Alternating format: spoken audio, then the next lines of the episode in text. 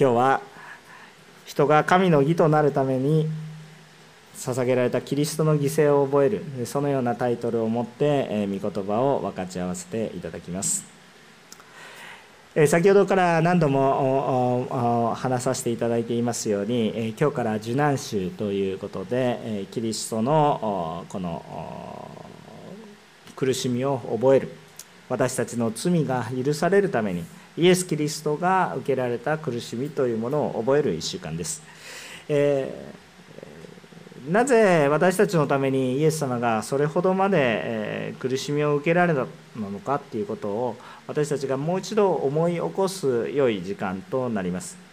またそのことを覚えるときに、今日私たちがなすべきこととは一体何かなということについて心を配っていく、そのような時間とさせていただければと思います。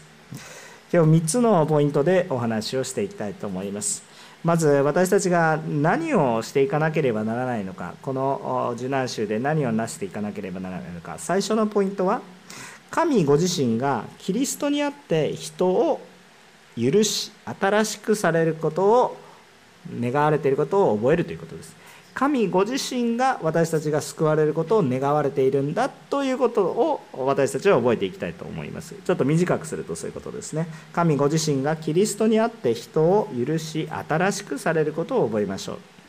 じゅうななせつからじゅうきゅうせつの御言葉をお読みさせていただきます。こう書いてあります。ですから誰でもキリストのうちにあるなら、その人は新しく作られたものです。古いものは過ぎ去って、見よ、すべてが新しくなりました。これらのことはすべて神から出ています。神はキリストによって私たちをご自分と和解させ、また和解の務めを私たちに与えてくださいました。すなわち神はキリストにあってこの世をご自分と和解させ、背きの責任を人々に負わせず、和解の言葉を私たちに委ねられました。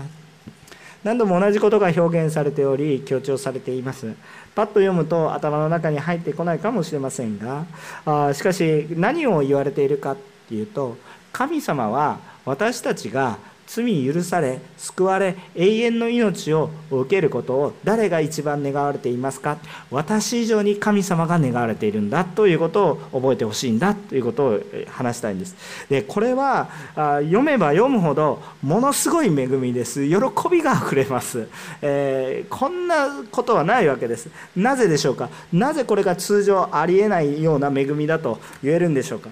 そもそもですね、じゃあ背いているのは一体誰かというと、背いているのは神様が私たちを裏切ったのではないです。私たちもよくですね、なんで神様こんな仕打ちをするんですかというふうに考えてしまうこともあるんですけど、神様は私たちに対して背きを与えていません。誰が背いたんですか？私です。私です。今日だって嘘をつくことがあるし、本当に愚かなものです。誰がずれているのか、私がずれているのであって、神様が別にずれていないんです。私がずれて困ったら、なんで神様って言ってるのが私たちです。ですから、神様に何の問題もないわけですね。えーしたがってですね、人の罪をですね、イエス様、つまり自ら、キリストによってって書いてありますけど、自らが、神ご自身が背負う必要なんて一切ないんですね。私たちが受けるべきものっていうのは何かって、恵みや、あこう、すごい豊かさを受けていくべき、そういうような資格があるわけではなく、資格の話をするのでは私たちは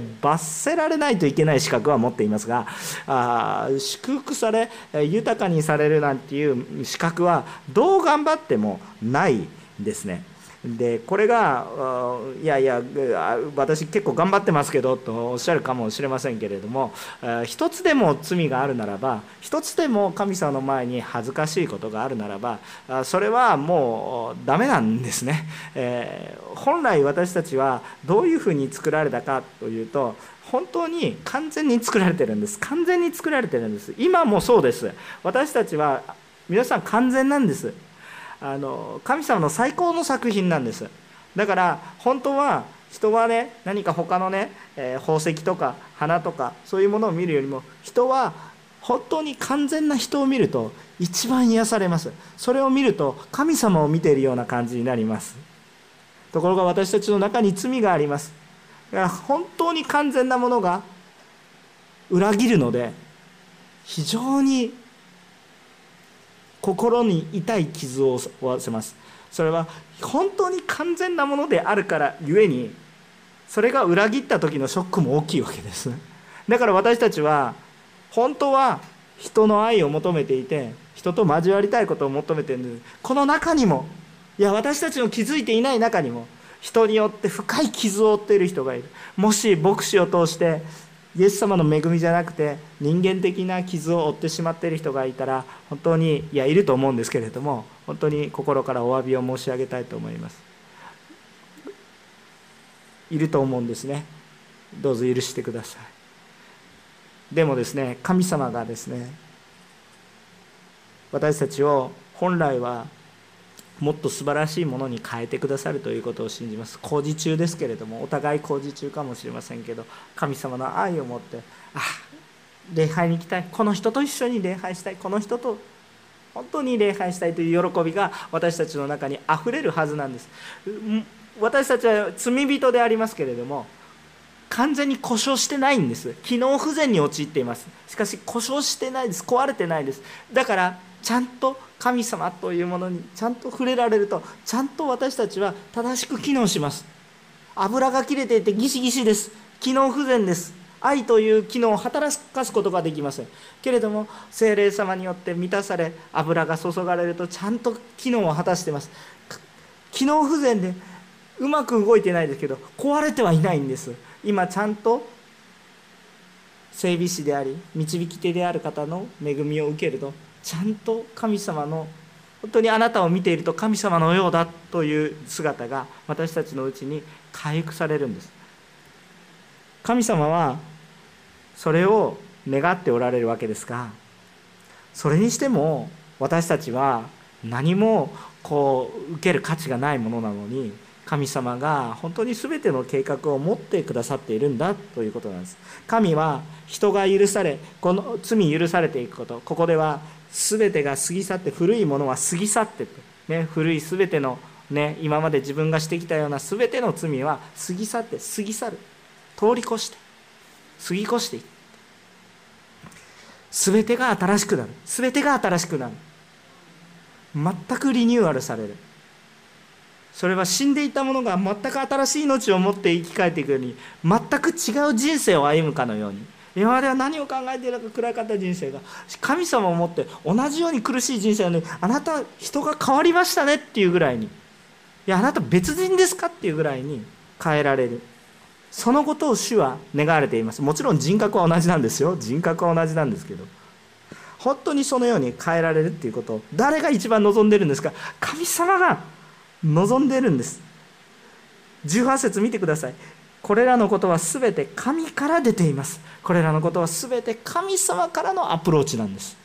私たちの救いや癒し、体験、誰も人からのアプローチではない。すべて神様からのアプローチなんですね。人が罪を犯したのに、人を許すことが神様が願い、人の罪をご自身が背負われる、これはどう考えてもですね、神様に何のメリットもないんですよ。何のメリットもないわけです。もう切れた電球をですね、最近は エルイーディー でなかなか切れないんですけど、故障することもありますよね。切れた電球をですね、わざわざ修理する人はあんまりいないでしょう。皆さん、切れた電球修理する人いますか？あれ頑張ってフィラメントを作って、なんか化学反応を起こして、えー、ちょっとですね還元してですね元に戻してですねやれば、確かに修理することができます。できるでしょう。だってそういう製品を作ってるぐらいだから、安く買ってるわけでしょ。安い電球だったらひゃくえんとかにひゃくえんで買ってるわけでしょ。簡単に修理できるわけですよ。でも実際皆さんはどうするんですか？安いからどうするんですか？ああ、電球切れたらポイッと買えればいい。神様だってそうすればいいんです。不良品は捨てて良いものを告げ替える。でも神様はどういうふうにされたんですか？わざわざ苦労して、手に傷を負って、わざわざ修理して、完全に戻して、もう一回光るようにされるんですよ。何のメリットがありますか？そんなこと、神様に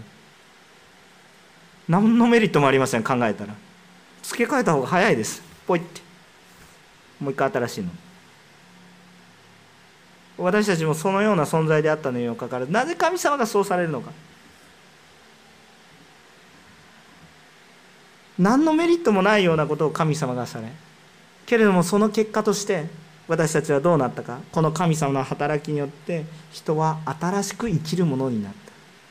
でもその結果、捨てられるはずのものが捨てられないで光り輝くようになった。とっても素晴らしいことが起こっています。神様にあえてメリットがあるというものであるならば、神様が捨てたくないというものがもう一度輝いた、それだけです。つまり一体何を言っているか、これひたすら神様の愛がゆえに起こっていることで、何か神様が自分のメリットを求めてしていることではなく、神様が愛したがゆえにそのことが起こってくる。愛というものはそういうものですね。何か自分にメリットがあるから良いことをしてあげるのは、これは愛ではなくビジネスですねビジネスです。リターンを求めて良いことをすることはビジネス。愛というものは何もないけれど、むしろ損するけど、でもその人が輝くように、損をして喜ぶ。頭大丈夫ですかと思うんですけど、それこそ私たちが本当になすべきこと、私たちが受けるべきものでもあるということです。それが回復することによって、私たちは人間らしくなり、あなたを見ていると神様のようですとなっている。でもまず神様がそのことをなしてくださっているということを覚えたいんです。じゃああえて私たちに言うその務めは一体何か。じゅうはち節の後半部分をね見てみると、和解の務めを私たちに与えてくださいました。ああ、神様はすべて私たちとの関係を回復するためにすべてをなしてくださっています。じゃあ私たちにあえてある義務は何か。私たちにあえてなるある義務は何か。ものすごい、えー、慈善事業をたくさんします、人に優しくしますということじゃなくて、まず第一にまず神様と和解をする。神様が和解案を出してくださっているから、それを受け入れていく。そのことが唯一私たちに与えられている義務とさえ言えるようなもの、もしくは私たちが気づくものでありたいと願うことです。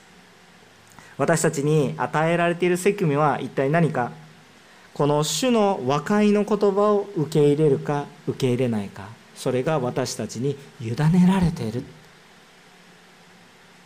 この素晴らしい恵みを捨てるのも自由、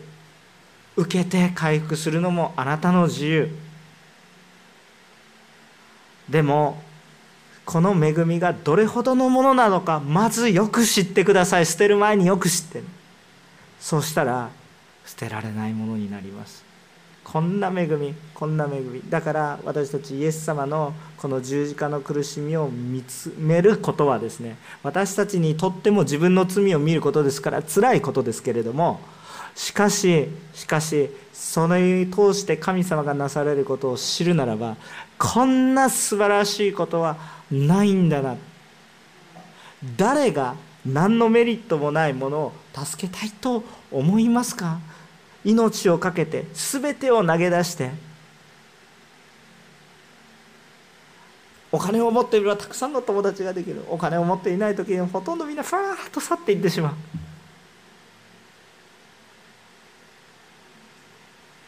う。にもかかわらず主は全てを捧げて私たちと共にいてくださいます。それは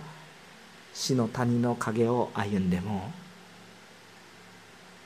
世界の全てが私に敵対しても、主は最後まで私たちのために働いてくださいます。そのような方の言葉を聞くべきです。他の言葉はあんまり裏切る言葉ですから、たとえクリスチャンの言葉であったとしてもね、人間の弱さが伴っています。でも神様の和解の言葉は、ね、変わりません。もう実践もされています。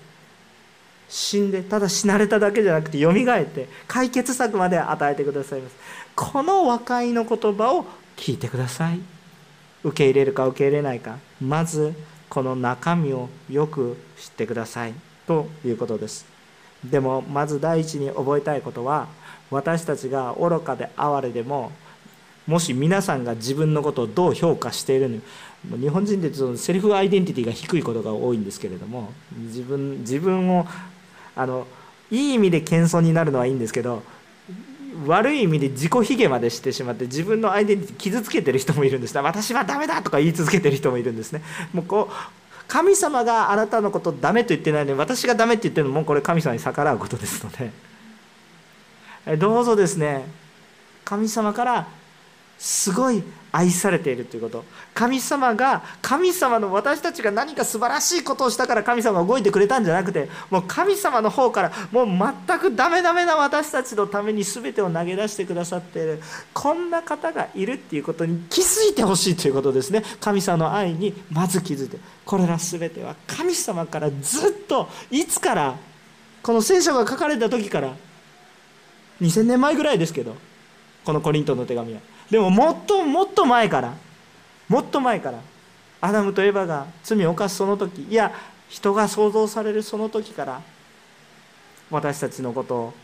愛してくださっている、そんな壮大な愛が今日も今日も今もあなたの上に注いでいるんだ。それだけでも力になりますけど、勝手に興奮していますが、えー、どうぞですね皆さんに豊かなその恵みが現れるように、えー、本当に祈っています。神様ご自身があなたが許され新しくされることを誰が願われているか、全能なる神様が世界で一番素晴らしい方がそのことを願われていて、信じて疑ってないっていうことを覚えていってください。私ができないって言っても 神, 神はそうされますだからその方の本当にこの方の愛を豊かに受け入れるものであってほしいと思います。じゃあこのイエス様が何をされたのか、にばんめのポイントです。罪ある人が許されるために罪のない方が罪を負われたことを忘れないようにしましょう。ちょっとややこしかったですか。罪人が許されるために罪のない方が罪を負われましたということを忘れないでください。これが主がなされたことです。私たちはなんかこう言いがかりをつけられたらちょっとでも嫌でしょ。なんかもうちょっとでも嫌じゃないですか。あのゴミを拾ゴミを道端のゴミを拾いましたって言ったら、そのそのゴミを拾った前に店があって「あんたは捨てたんでしょ」とか言われたら「いえ違いますよ、何言って、私はあなたのためにむしろゴミを拾ったのになんていうこと言うんだ」とか言ってイライライラってするじゃないですか。いやゴミを拾ったらゴミ捨てんなって言われて。わって勘違いなんです。ただの勘違いなんですけど、でもそういうふうに言われたらもうイラッてするのは私だけでしょうかね。まあでも本当に神様がね、あのそのようにですね、あの私たちに忍耐を与えてくださればですね、どうなるかって言ったら、いや大丈夫ですよ、ごめんなさいねぐらいなことを言える、それぐらいのあ私たちに変えられていくんだと思うんですけど、イエス様なんかそんなことのレベルでイライラしてる場合ではないですよね。もう前もうクリスチャンと言われる私たちですよ。毎日毎日毎日ちょっと残念な私たちですね。毎日毎日残念な私たちなのにもかかわらず、毎日毎日愛してるよ愛してるよ、今日も太陽を昇らせ日を昇らせ、今日いい日ですよね、曇りですけどすごく花が綺麗です、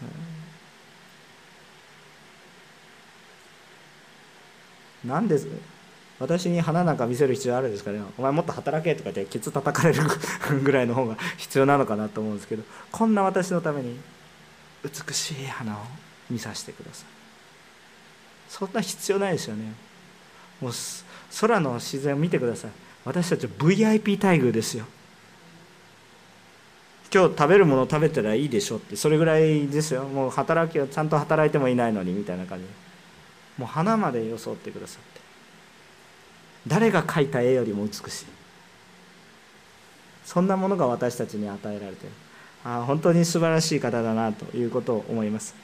でもこの神様はなぜ私たちのところに来られたんでしょうか。にじゅっせつにじゅういっせつ読みます。こういうわけで神が私たちを通して進めておられるのですから、私たちはキリストに代わる施設なのです。私たちはキリストに代わって願います。神と和解させていただきなさい。神は罪を知らない方を私たちの罪とされました。それは私たちがこの方にあって神の義となるためです。アーメン。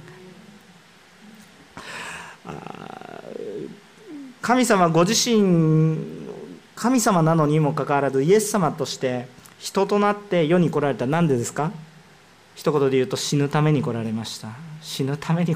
なんとも悲しい、あのそれは全ての人の身代わりに本物の人の犠牲が必要だったか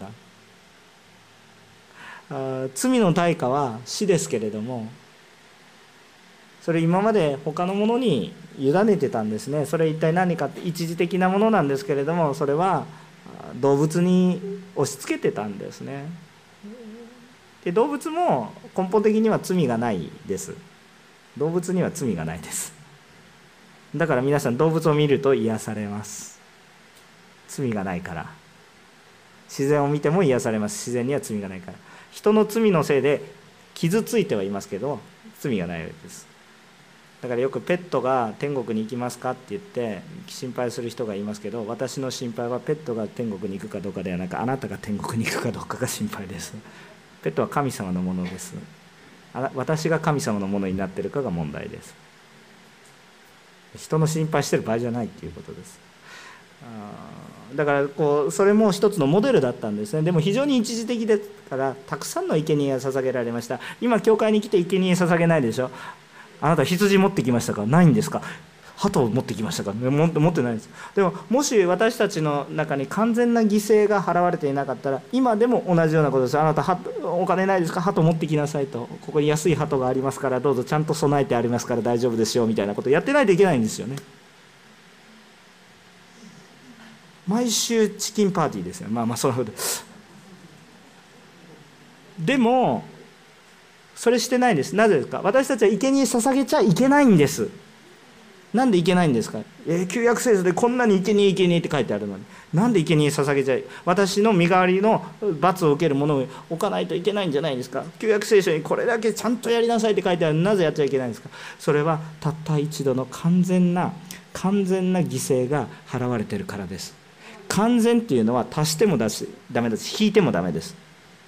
だから私たちがもし動物の生贄を、いやイエス様もいいけど動物の生贄もいいよね、日本人的な感覚ですよね、あれもいいけどあればあるほどいいみたいな感じで、あそこの神社にも行くけどこのお寺さんにも行きます、他の信仰宗教も拝みます、わけわからん感じになっていっぱいコテコテコテコテつけますけど、コテコテコテコテつけると不完全になります。完全っていうものは何も足さない何も引かない、それが完全なんです。だからもし私たちが生贄を捧げてしまったら、イエス様の犠牲が不完全だったと言っているようなものです。私たちは生贄を捧げてはいけないんです。もちろん神様に対する礼拝、神様が求めておられるのは生贄ではなく私です。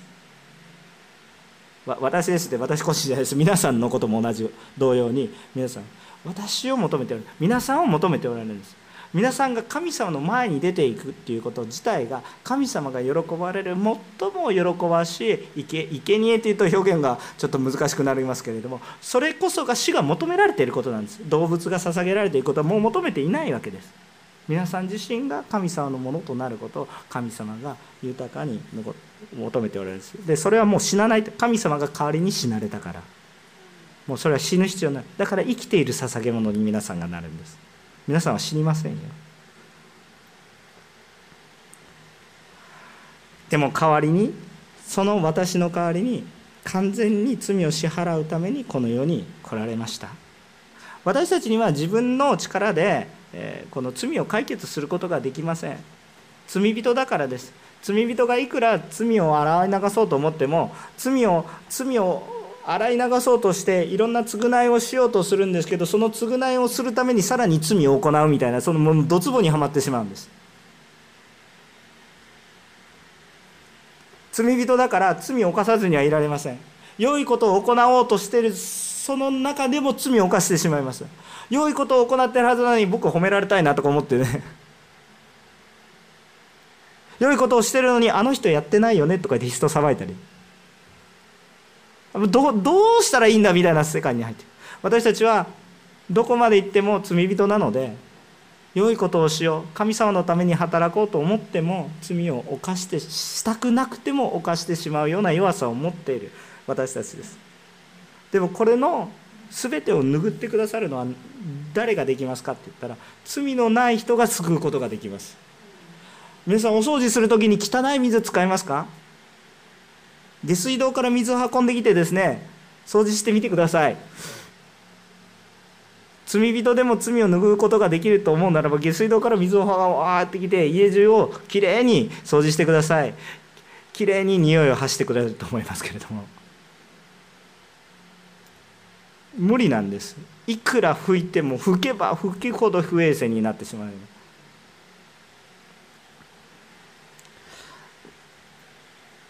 私たちの人間にはできないことを、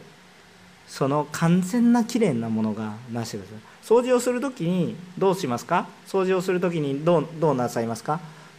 きれいな水を用いたり、きれいな清潔なものを用います。どうして汚いものに触れるのにきれいなものを使わないといけないですか？もったいないじゃないですか。どっちみち汚くなるんだから。でもきれいなものを使わないと、その汚れを取っていくことができないんです。その汚れはどこにつきますか？きれいなものに移ります。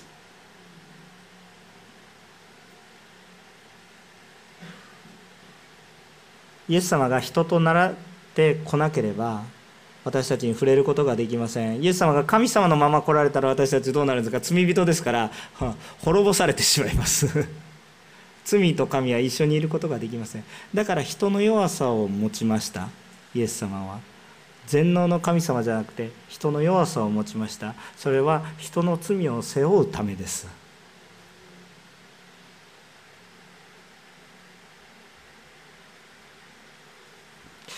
私たちはいつもこの世を生きている上では、いつも自己矛盾を抱えます。生きるために一生懸命皆さん生きています。しかし罪の代価は死なので、私たちは生きるために死ぬという選択をしなければいけなくなるんです。行き詰まってしまうわけです。これは人の力ではどうすることもできない。代わりにイエス様が追ってあげるよ。罪のない方が罪を背負ってくださったので、罪のない方に私たちの罪を背負わせたので、私たちは罪なき者とされ、神の義を受けるものになりました。私たちの上にある罪を罪なき者に委ねたので、私の上には罪がない、私のうちにも罪がないと神様がされたんです。ですから罪のない、罪の知らない方に私たちの罪を委ねたので、私たちがこの方、つまりキリストにあって、私たちは神の義とされたんです。私のうちに罪がないので、私は正しいということに変えられたということです。私たちは信じるだけで救われるということを聖書から教えられています。そうです。でもそれは決してただではない。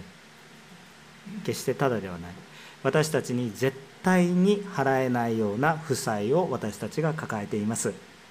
それは私たちに絶対に払えないような負債を神様がプリペイドしてくださった。罪には必ず裁きがあります。覚えましょう。罪には必ず裁きがあります。私たちの救いも、その罪が帳消しにされたのではなく、罪に正しい裁きが下ったので、処分されたということです。正しく処理されたということです。どこに処理がされたんですか？その罪の裁きが、私の上に降りるのではなく、イエス様に降りたという。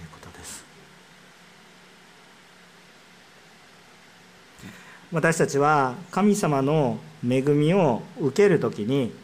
決して安易に神様のことを軽々しく扱ってはいけません。私が救われた、ハッピーハッピー、もっと罪を犯したいなんて言ってるならば、ちゃんと毎回イエス様を目の前に置きましょう。目の前に置いて、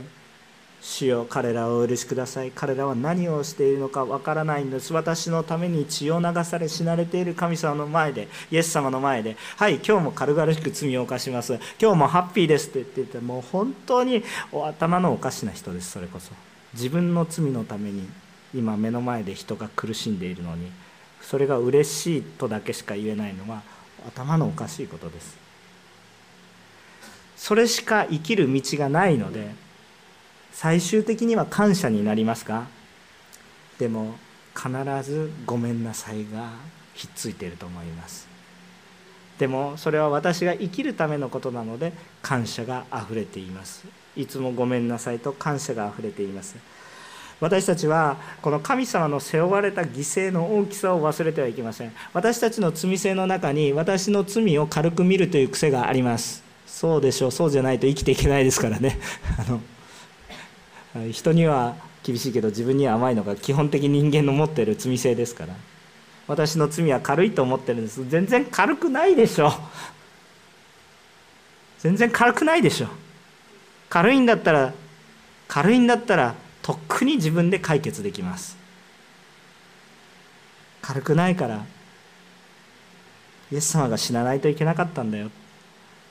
ということを覚えてください。でもでも今日皆さんはその恵みを今も受けています。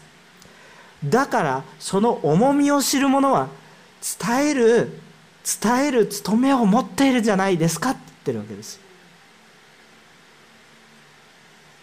もうどうでもいい軽いものを受けたらまあそれはどうでもいいですけど、本当に大きな恵みを受けたらそれ伝える義務が生じるでしょう。私にあまりにも大きな借金を持っていて日も先に行かない。でもそれを肩代わりしてくれた人がいたらそれを肩代わりしてくれた人がいたらもちろんただ感謝して喜んで生きていけばいいんでしょう。でも感謝を表すべきでしょ。何も捧げられないけどありがとうって言うべきでしょ。誰か人と会ったらこの人は素晴らしい方ですって言うべきでしょ。あいつは趣味で私を救いましたって言うんですか？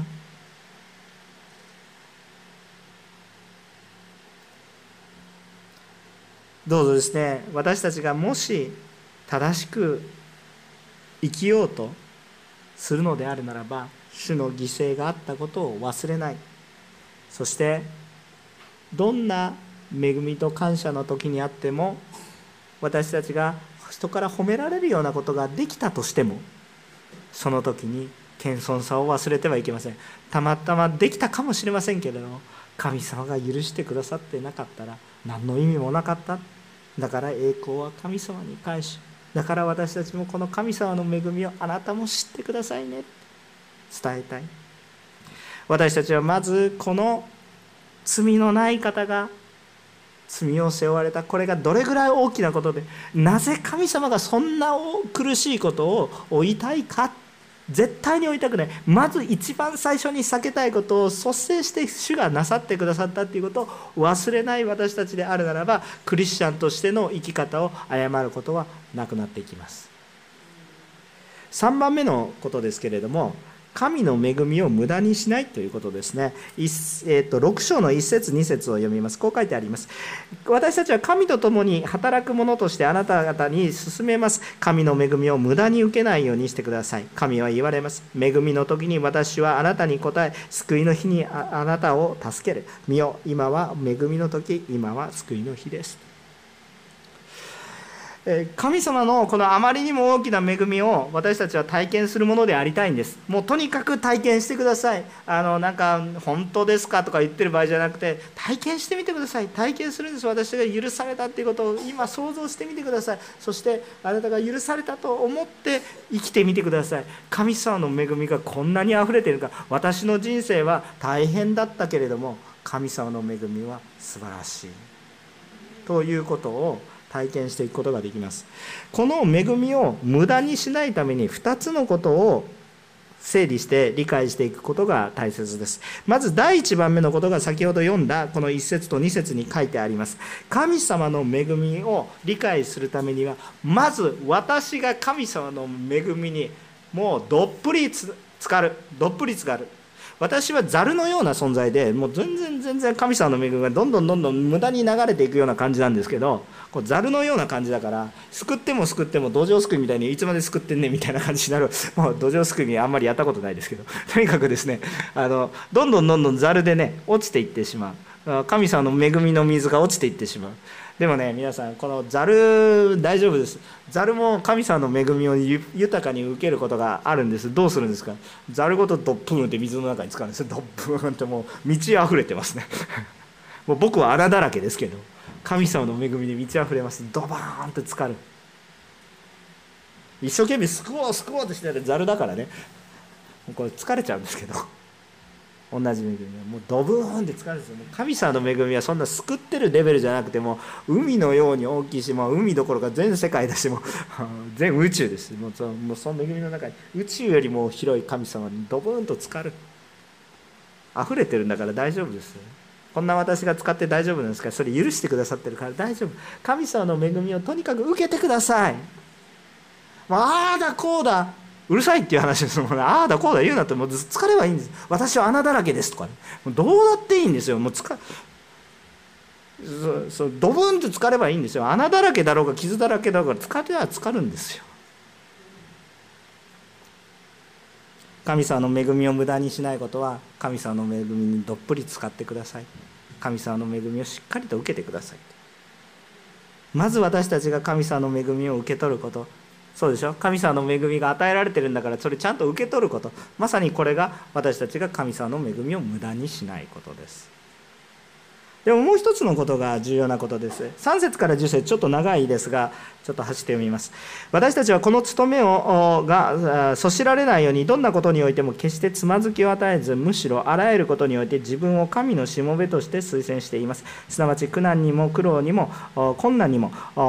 むち打ちにも入国にも騒乱にも、疲れ果てた時も眠れない時も食べられない時も、大いなる忍耐を働かせて、また純潔と知識、寛容と親切、聖霊と偽りのない愛、真理の言葉と神の力によって、また左右の手にある義の武器によって、また褒められたりそしられたり悪評を受けたり好評を博したりすることによって、自分の神のしもべとして推薦しているのです。私たちは人を騙すもののように見えても真実であり、人に知られていないようでもよく知られており、人に死にかけているようでも身を生きており、懲らしめられているようでも殺されておらず、悲しんでいるようでもいつも喜んでおり、貧しいようでも多くの人を富ませ、何も持っていないようでも全てのものを持っています。アメン。何を言いたいか、恵みをも恵みにまず疲れるのがいちばんめ、恵みを無駄にしないのがという方法、もう一つあるわけです。それは主が犠牲をもって私たちの罪を許してくださった、その許しの方法を私たちに伝えてくださったように、私たちもそれを誰かに伝えるということです。簡単です。ドブンと疲れって言えばいいんです。温泉楽しむ方法なんですかって、ドブンと疲れはいいんだよっていや七細かいことバーって言うんじゃなくてね、あもう入ってみりゃ分かるみたいな感じ一緒に入ろうって。でも時々苦しくなります。時々苦しい時があります。皆さんどうでしたか。今日なんか実際にむち打ちされてたら、ちょっと警察に相談した方がいいと思いますが、むち打ちされても入獄されても、そういう時代がありました。これからないとも言えませんよ。これからないとも言われません。騒乱があっても、疲れ果てた時も、疲れ果ててないですか。信仰生活疲れ果ててないですか。眠れない人いらっしゃいますね。祈っています。でもその眠れない時も、食べられない人も知っています。祈っていますけれども、でもそうでたとえあったとしても、大いなる忍耐を働かせて神様の恵みを表すことです。神様から与えられたものを用いて、神様から与えられ簡単に言うと神様から与えられたものを用いて、それが純潔や知識、純潔ね、本当にこう正しい性的な関係、知識、えー、寛容、親切、聖霊との偽りのない交わり、愛、もうなんか完璧主義じゃなくて、助けてくださいってちゃんと言えるってこと。強がらないで助けてくださいってちゃんと言う関係ね。だって罪人なんだから、助けてもらわないとどうやって立つことできるんですか。聖霊様との関係、真理の言葉、御言葉ですよね。神の力、左右に手にある義の武器、なんじゃそりゃと思うかもしれないですけど、神様が与えてくださる武器は御言葉しかないので、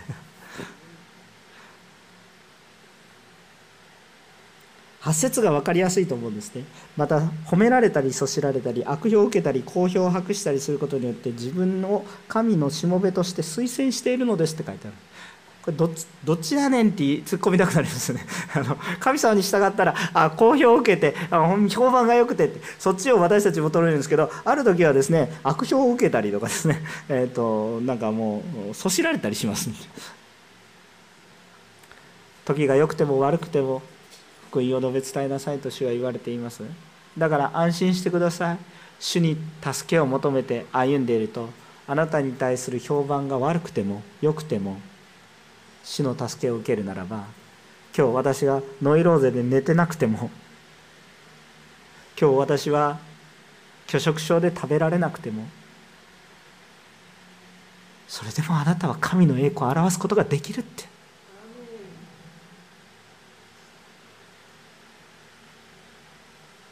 結婚するときに私たち制約するでしょ。辞めるときも富むときもこれを愛しとか言って、とんでもない約束してたなと思うんですけどとんでもない約束しましたね結婚した人、神様の前で約束しましたからね、愛してくださいね。いやーむちゃくちゃ貧乏になったから離婚する、止める時も貧しい時も一つのモデルですからね。でも神様との関係はもっとパーフェクトなものです。私たちがどんなに自己がもうダメだと、自分に自信がないと、問題だらけだと、それでも恵みって何、恵みって何なんですか、資格があるから与えられたの、違う、傷だけじゃ何でもいいから、ドブーンと疲れる、ドブーンと疲れる、その犠牲、なんで私こんなドブーンと使っていいんですか、こんな賭けだらけで、そのためにイエス様が十字架にかかったんでしょ。恵みを無駄にしないということはそういうことです。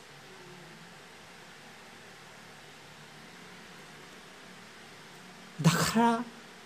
私の問題がある時も悔い改めを通して、今日も私は神様によって生かされている。不思議なことです。弱い人がすごく伝道上手だったりします。この教会にもよく見られますね。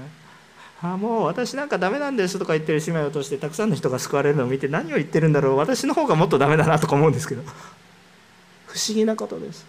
ああ伝道します伝道しますと言ってるけど、そういう人は伝道しますと言ってるだけでやってなかったりしたりしてああもう何にもできません、主を助けてくださいとか言ってるんですけど、神様の働きが豊かに起こってバーッと救われてる人がその周りの人から出てくる。ああ素晴らしいことですね。なぜ救うのは神様、全て恵みだからです。神の熱心がこれをなします。私たちはわざと苦しむ必要はないんですけど、ああイエス様がなされたことは本当に苦しみを通しても行われるんだな。特に今受難週の時です。ですから別に自分を痛めつける目的があってもダメだし、何かそれをやったら私は救われるとか言ってわけのわからない神学にならなくていいんです。全ては恵みなんですけれども、でも今日もし私がキリストの痛みを少しでも豊かに体験すると、私たちの愛が増し加えられます。なぜならばその重みがいかほどだったかということが分かります。一日一食食事を抜いたって大丈夫です。死にはしません。あの特に健康に気をつけないといけない人は別ですそれはちゃんと守って、お医者さんの言うことをちゃんと聞いたらいいと思います。でも普通に健康体の人がいちにちいち食いっしゅうかん抜いても健康になりますいやいやもうちょっとあんまり重要な話ではありませんでもこのいっしゅうかん私は楽に主のことを伝えないでください。楽に主のことを伝えないでください。ちょっとあのちょっとで大丈夫です。あのちょっとで大丈夫ですから、いつもは楽に人助けをしています。自分の生活は脅かされません。あちょっと苦しいなって思うぐらい誰かに仕えてください。別に献金しろって言ってるわけじゃないです。時間、祈り、私たちの生き方、もし普段よりも一日一食その抜いた分を神様のために用いてください。献金してもいいですけど、そうじゃなくてそのことを用いて、自分食べる一食抜きます、この一食を食べられない人のために買って差し上げます。祈るためじゃなくて、ぜひどうぞですね、苦しみながらも神様の恵みを表して、いい、いい時はいいので、恵みの中にどっぷり使ってて、もう、もう恵みたくさん与えられたら、たくさん主のために使えってことですから、私、皆さんのビジネスが豊かに祝福されることを願ってます。でもそれを自分のためだけに使うんじゃなくて、神様の恵みだって言って、神様のためにブワーって使ってください。どうぞたくさん儲け、そしてたくさん神の栄光を表してください、願っていますけれども、でも時にはそういかないことも多いですね。私たち苦しみの中でも神様の栄光を表すことを体験し、練習し、神様の恵みが本当に大きいんだなということをたくさん豊かに感じ、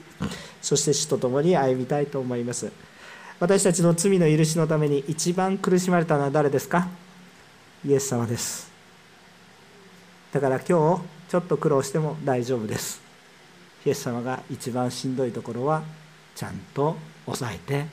私たちを何恵みに入れてくださるから、うまくできなくても大丈夫です。